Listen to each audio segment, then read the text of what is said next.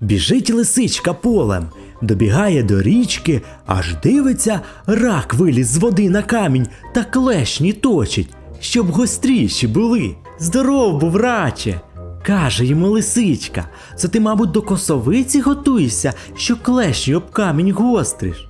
Поздоровкався і рак, та й каже: Я клешнями роблю те, що ти зубами.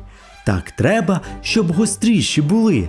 А лисичка тоді йому каже: Тепер я бачу, чого з тебе люди сміються, розказуючи, як ти сім літ по воду ходив, та й ту на порозі розлив. Як його ходити у світі, коли на ногах зуби? Признайся, що таки правду люди говорять про тебе. Може, колись те і правдою було, та тепер брехнею стало. Ось коли хочеш, то давай побіжим на випередки. Я тобі ще на один скок уперед ходу дам. Побіжим до тієї он осики, що стоїть онде на узліссі. Як так, то й так, каже лисиця.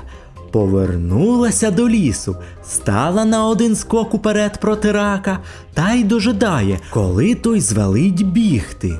А рак учепився клешнями за лисичиного хвоста, підобгав усі вісім своїх ніг та й гукнув Ну. От лисичка і подалася вподовж поля, добігає до осики, повернулася, щоб подивитися, а де той рак чим чекує, а щує позад себе.